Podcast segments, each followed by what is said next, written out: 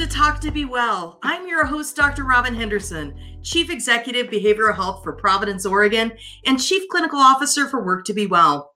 Here with me today to talk about performance activism are three high school students from West Coast to East Coast who are also on our National Student Advisory Council. As a reminder, the information provided during this event is for educational purposes only.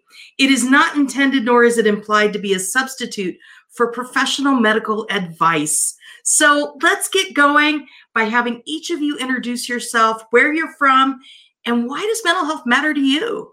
Who wants to kick us off? Um, my name is Sanvi Shetty, and I am from Woodinville, Washington.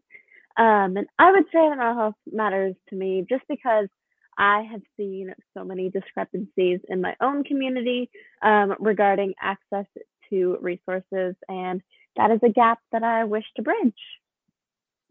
Awesome.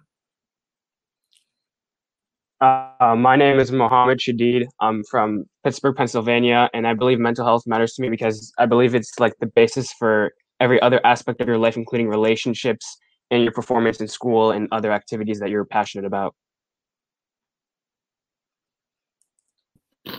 My name is Kiana. I'm from Baltimore, Maryland, and I feel like mental health matters to me because it is our basis for any function in our lives, and it has so much importance in our lives, and it usually goes, it usually is misunderstood often. So it's important that we start addressing it to ourselves to further influence and benefit ourselves. Well, I appreciate us grounding in that because we're going to talk about something that is not necessarily related directly to mental health, but I think it's really important to what it is that we're that we're doing out here in social media, and that's the concept of performative activism. What many of our listeners are probably not that familiar. They may have some ideas about it, but I'm wondering if you all can tell me what is performative activism and what's it look like? All right, I'll start with this one. So, I think performative activism is basically when people take social issues and use it towards their own brand. They try to promote it for um, themselves or their image and try to bring support of themselves instead of the actual cause.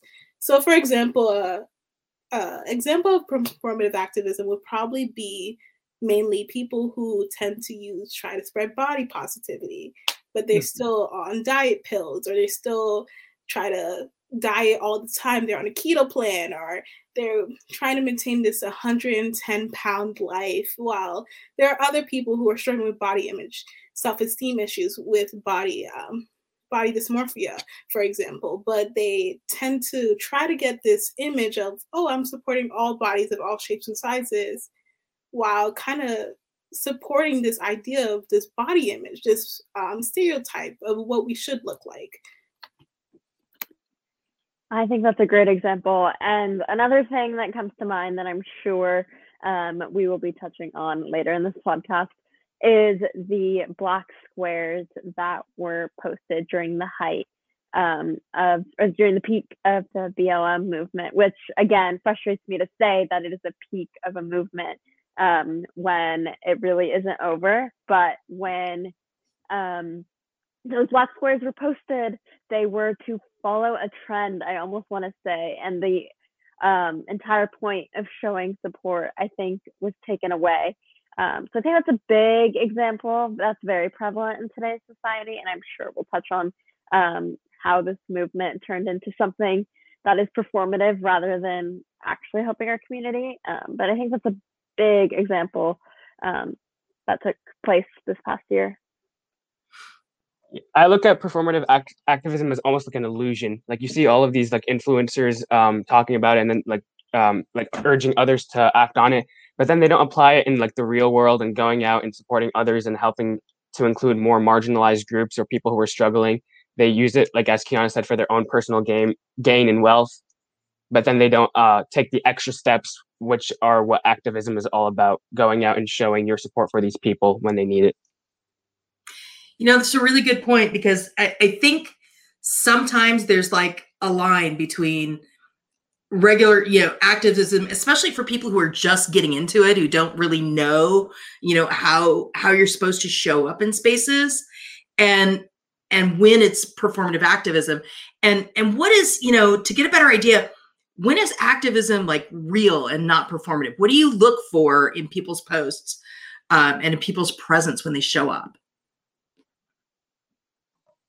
probably like an unselfish attitude one where you're actually trying to understand like the struggles of what other people are going through trying to have empathy uh, engaging with these people like talking about their experiences um, understanding why like what's happening and understanding like the bigger picture not just focusing on like one small aspect you heard and then taking that into your own um, twisting into your own way i guess.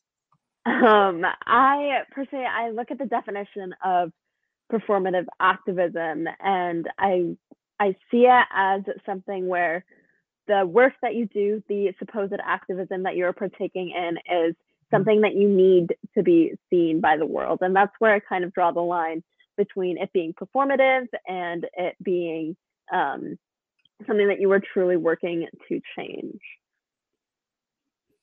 I feel like overall dedication you know simple trying to inform yourself, educate yourself on this social issue, showing that you actually care, um, maybe even attending protests, emailing legislators about issues, you know, things like actually being involved in trying to make a change is definitely the, the like the key um, distinguishment between performative and uh, real activism. Um, simple reposting, you know, I feel like it's kind of risky or like kind of com- confusing when it comes to performative activism, like reposting. Those are things that don't really just establish real activism. And mm-hmm.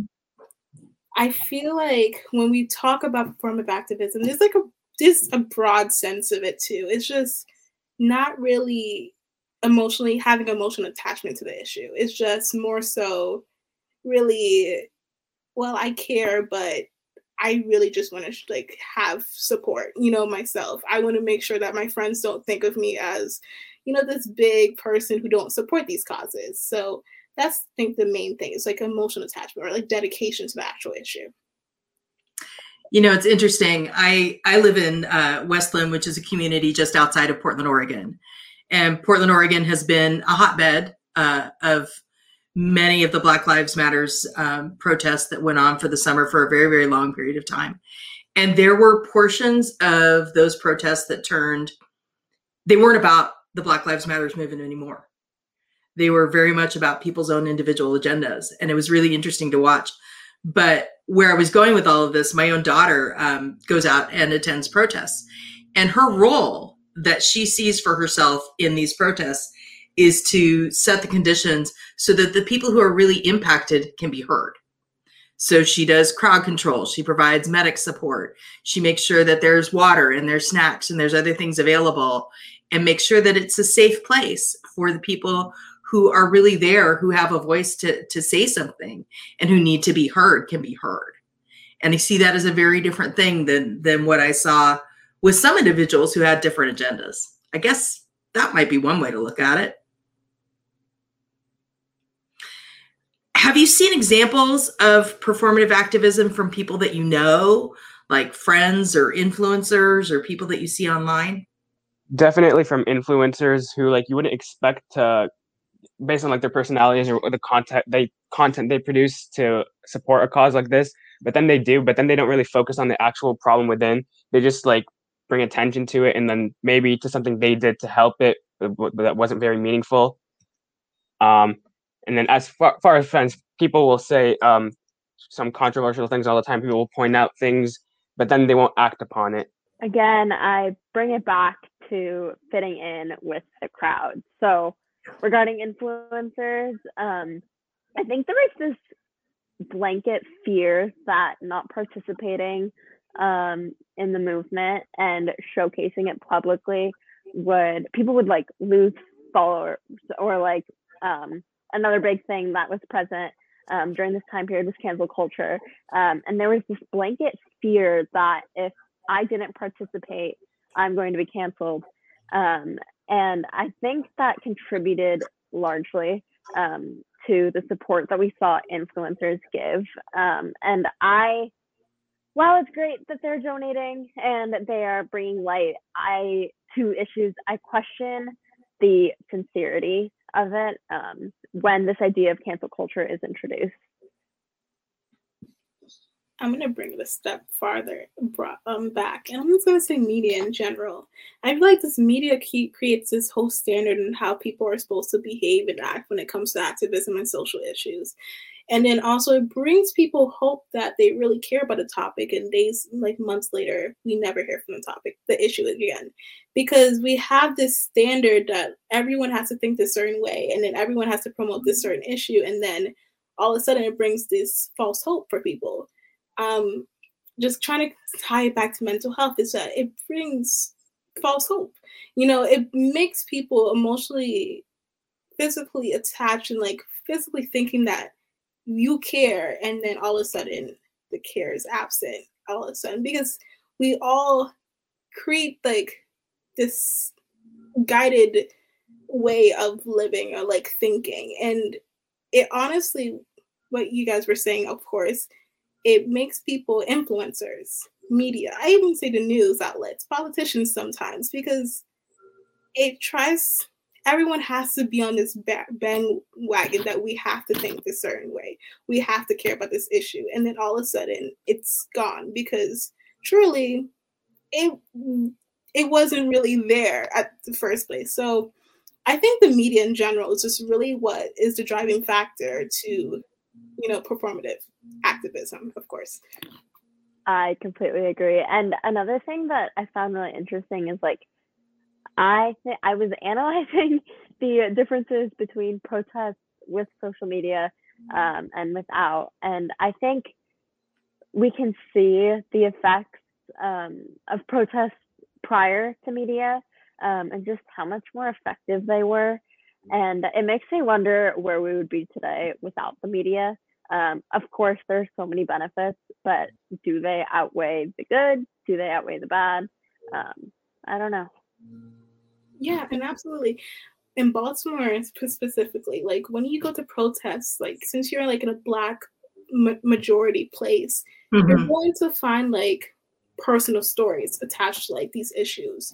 You actually see why they wanted change to happen. And then when you go to places where you know, not necessarily, but like it's media attention. Like everyone's just there because they want to be there. Like they need to, they feel like they need to be there. You don't see, you know, the emotional fulfillment there. You don't see like the seriousness there. There, you kind of see, well, I'm here because I want to support and also I don't want to get canceled. That's like what I tend to see more. And then that's why I have appreciation for Baltimore more, not necessarily kind of downgrade anyone anyone city, but I feel more like when you find places where people have a story to share, it's more not necessarily, it's more motivating. It's more healing and comforting than where you go elsewhere. It's more authentic. Yeah, it's more authentic and and I think that that is is the nature of. Uh, I think there are some influencers who bring their authentic selves to a conversation, and there are some influencers who, like you said, are just afraid of being canceled, and so for them, it's another. Um, it's just another way to get followers, use their platform. I mean, influencing is a marketing. It's it is marketing. That's part of what it is. Uh, but I think there's a level of authenticity that comes with this that that sometimes gets lost. I especially like the example you gave, Kiana, at the very top uh, about body image and what happens with body image in, uh, especially in the influencer world with body image, because there's such a very much a differentiation around body image and how that issue is handled. But it seems like everybody's got an opinion about it and oh sure i'm accepting a body image while i'm sitting here on my keto diet. Um, it's it's a very interesting phenomena. Um, is this a common thing among influencers? I mean does this impact who you pay attention to? It's probably a more common thing now especially uh, because of cancel culture and like the fear of people rejecting you because you don't support one thing and then like since they support these um, similar causes people who also experience them or also support it will be like oh he supports it so i should look up to him and then follow him more or her more. And then uh, just connect with them more and then like pay attention to what they're doing more which gives them more um, followers which is why more influencers influencers do it. Yeah and i also think it's just something that they do to gain fast support to be honest. You know social issues is like a straightforward way to find people to support you, to brand you, to gain um, value, you know, to make money. It's like you can take the route of just like trying to like support with your tic- the TikTok dances or something like that. Just and then when you need this follower, a quick way to make this following is to try to drive into the social issues that are on the table. So, for example, body image, the one I brought up, you know, you're kind of presenting the role of and the image of a standard per the standard beauty type usually. And then if you add the idea of if you want these followers you don't have the backing and support of everyone because people are going through um, self-esteem challenges you know body image like body image challenges you know. And the quick way to make that is just trying to promote body positivity, even though you don't fit this necessarily bu- bubble. It's just a way for them to gain an advantage in their following. Right. And the way I would sum that down is like profiting off of the issues that are present in today's society. I think that happened so hmm. much um, even before um, the BLM movement. I don't think I realized it as much until it was right in front of my face. Um, but celebrities and influencers profiting off of issues is such a big issue. Um, and I don't think people realize it. Uh, no, I think that's a really good point. And and it's like it, it comes around to why it's so present and and how this all got started. And Savi, you brought up the issue of the media and how the media kind of pushes this in here. But if you really had to think, was this around before the Black Lives Matters movement? I'd like to think that it still existed, but I just wasn't as aware of it until it was so heightened that I realized that like every single influencer, for the most part, has taken some sort of societal issue and turned it into a way to gain something. Um, and I find that to be such a big issue um, with influence. I have, I guess, it's a whole separate topic of um, my issues, my issues with the concept of influencers. Um, but that is a big one. Yeah, and I honestly, I think it's not only influencers. To be honest, I like companies in general. Like, for example, Chick Fil A during Pride Month, they promoted Pride, and I'm sitting. You voted you donated against LGBTQ rights thousands of times, and then all of a sudden you're promoting Pride Month. You have rainbow uh, brands and marketing and like cups. I'm just like, where did this come from? And I feel like companies does they're like the kings and queens of um, promote performative activism because they necessarily are the biggest drives towards these issues and these changes. It all starts in companies, honestly, because the money we all we need money to drive these issues and they're technically the largest donators and some of them donate against these social is- issues and they're still quick to be the first ones to promote it and brand it so, that would be the effects of a capitalistic society. We can be capitalism, basically. the definition of capitalism. Oh, you, you just totally pushed my button with the Chick fil A issue. I mean, I'm so sorry. They are just, yeah, no, friends don't let friends go there. It's uh, they donate large quantities of cash to oh, I don't know, reparative therapy, and that's a whole topic for another day, but the idea that you can when it's convenient pin a pride flag on your shirt and go, "Look at me. I support I support pride because I've got a gay pride flag on." Uh, when the reality is what you're doing at the other end of it is so heinous. Um, that's a really, really good, you know, that has significant impact on our mental health and wellness. I mean, you've touched around this a little bit, but what is the impact of performative activism on your mental health? I think for one thing, uh, probably the biggest one for like people who actually like do really support this certain causes are like seeing influencers that like who pretend to um, care about it, and then they may actually like look up to these influencers and like really um, like them for what they do, and then they just seeing them like turn, um, like d- say something, but then not really um, their actions speak otherwise. That's probably heartbreaking for them too, because they're like, oh, they don't really care about this issue, that, which or they don't really care about what I support, which is probably like um, disappointing for them, disheartening, and then also the fact that um, just seeing like your friends too, like who said that they support it too, and then they end up not, and then they say something else and do something different. It just it shows like that maybe they're they're they don't really care about what you care about, and then it shows maybe that um maybe you're not so confident in yourself, and then yeah, it, like it brings about a sense of like uh, loss of confidence too, I guess. I think one thing for sure it brings the lack of unity, um, because it bring it brings people together, but it actually all it does is that it loses sense of who's in it actually and who's not. You know, I feel like one thing is that, especially the Black Lives Matter movement, there was a lot of confusion. You know, people who are actually dedic- motivated on this topic, people who are actually serious and like biggest allies, and then also people just wants to support it just to say that they supported it. You know, I feel like if we if performative activism take over, we're gonna lose how the generalization and how to act actually what is activism? What is truly being um, trying to fight for a cause? So i think it's it's loss.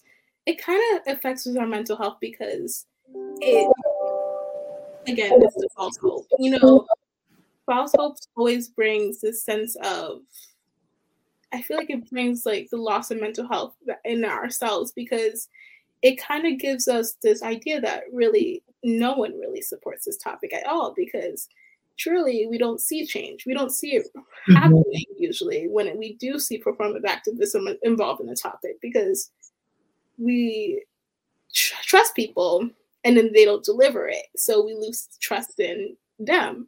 And then that mm-hmm. affects our mental health significantly. No, I think that's a it, it's such a big issue because when you when you see people, especially people that um, influencers come around for a reason, they're people that we see that we want to be like, that they may have characteristics that we want to emulate, and then when they do something that's disingenuous in the form of like performative activism or for standing up for something, and then standing up for gay pride and then filming that chick-fil-a commercial uh, those types of things that just make you realize that maybe that wasn't what they genuinely believed. And we see a lot of that. I mean, goes back to the idea of cancel culture. But I think that there are other ways that performative activism, at least in social media, can be harmful for people who are looking really for true help, for people who are looking for something to believe in, something to attach, and something to become a part of, can be taken advantage of. Do you see that happening? Yeah, for sure. I, I definitely see that that's something that could happen in the community. I think so many people turn to social media to educate themselves. Um, and obviously, that should not be your main source of education, but in reality, it's what it is. Mm-hmm. Um, and when false information is spread, um, it only worsens the problem. And I just think about the people who these issues are impacting, regardless of who you are spreading false information only. It, it's like a chain reaction you know what i mean? Um, you might not see the direct effect um, but i think it has a large one. So how do i self-check and make sure that i'm not doing some form of performative activism? How do i know?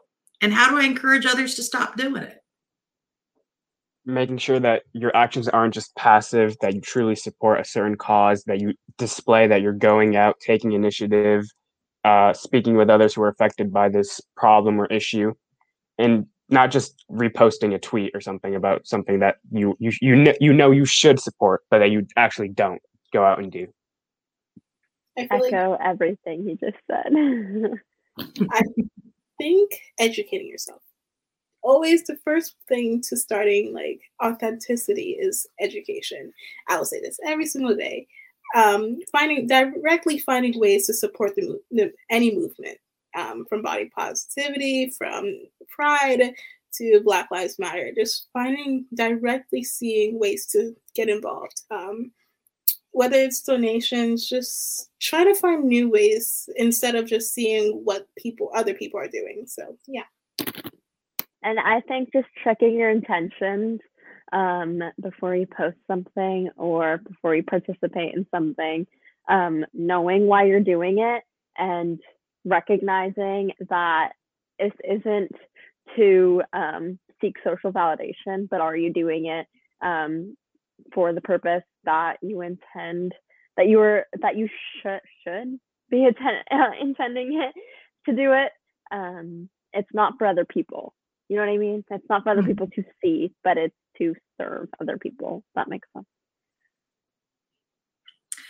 Well, I know uh, a week ago, my daughter and I trundled off in our car on a Friday afternoon with our pride flags and trans flags and stood on a street corner in a little bit of cold air and waved flags with a group of people in a town that, you know, is not too far from me.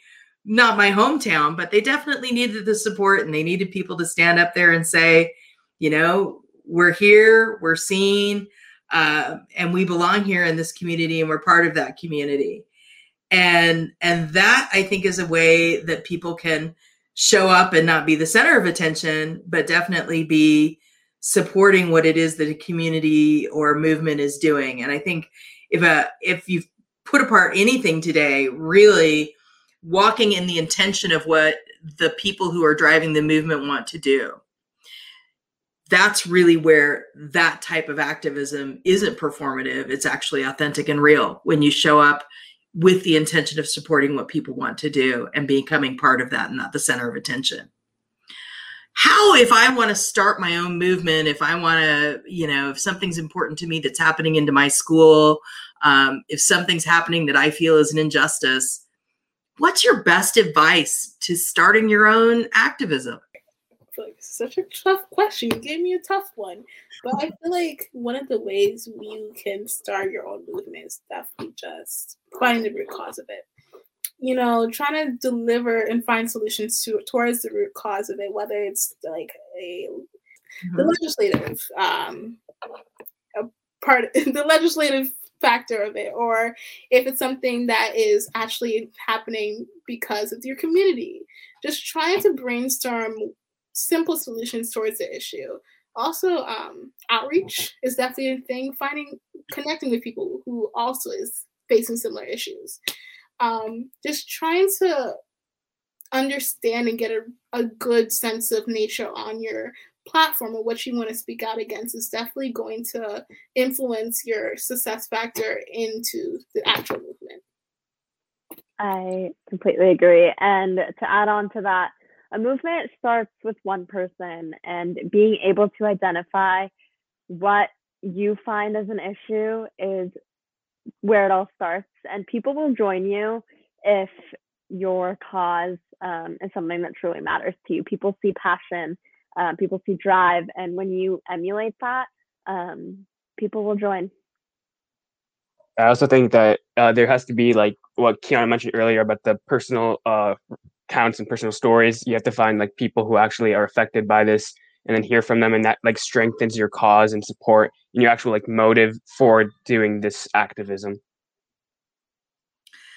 Well, I want to thank you all for sharing your wisdom today. I think you've inspired a number of people to really think about the next time they copy, click, paste, and share into making it something more, to make it real, to make it about you and to really figure out why you're doing what you're doing. Or as my friend Sarah says, uh, what is your why? I want to thank you for joining me on Talk to Be Well as we talked about perform- performative activism and the importance of what we can really do to help a cause versus promoting a cause to help our image. If you're looking for support with your mental health or any other medical questions, please visit us at providence.org for parents, teachers, and students. Please check us out at worktobewell.org. I want to thank our guests, Mohammed Samvi and Kiana today for sharing so bravely and for inspiring us all to take the next step and to embrace who we are and become part of the conversation in a really healthy way. I'm your host, Dr. Robin Henderson. This is Talk to Be Well. Be well, everybody.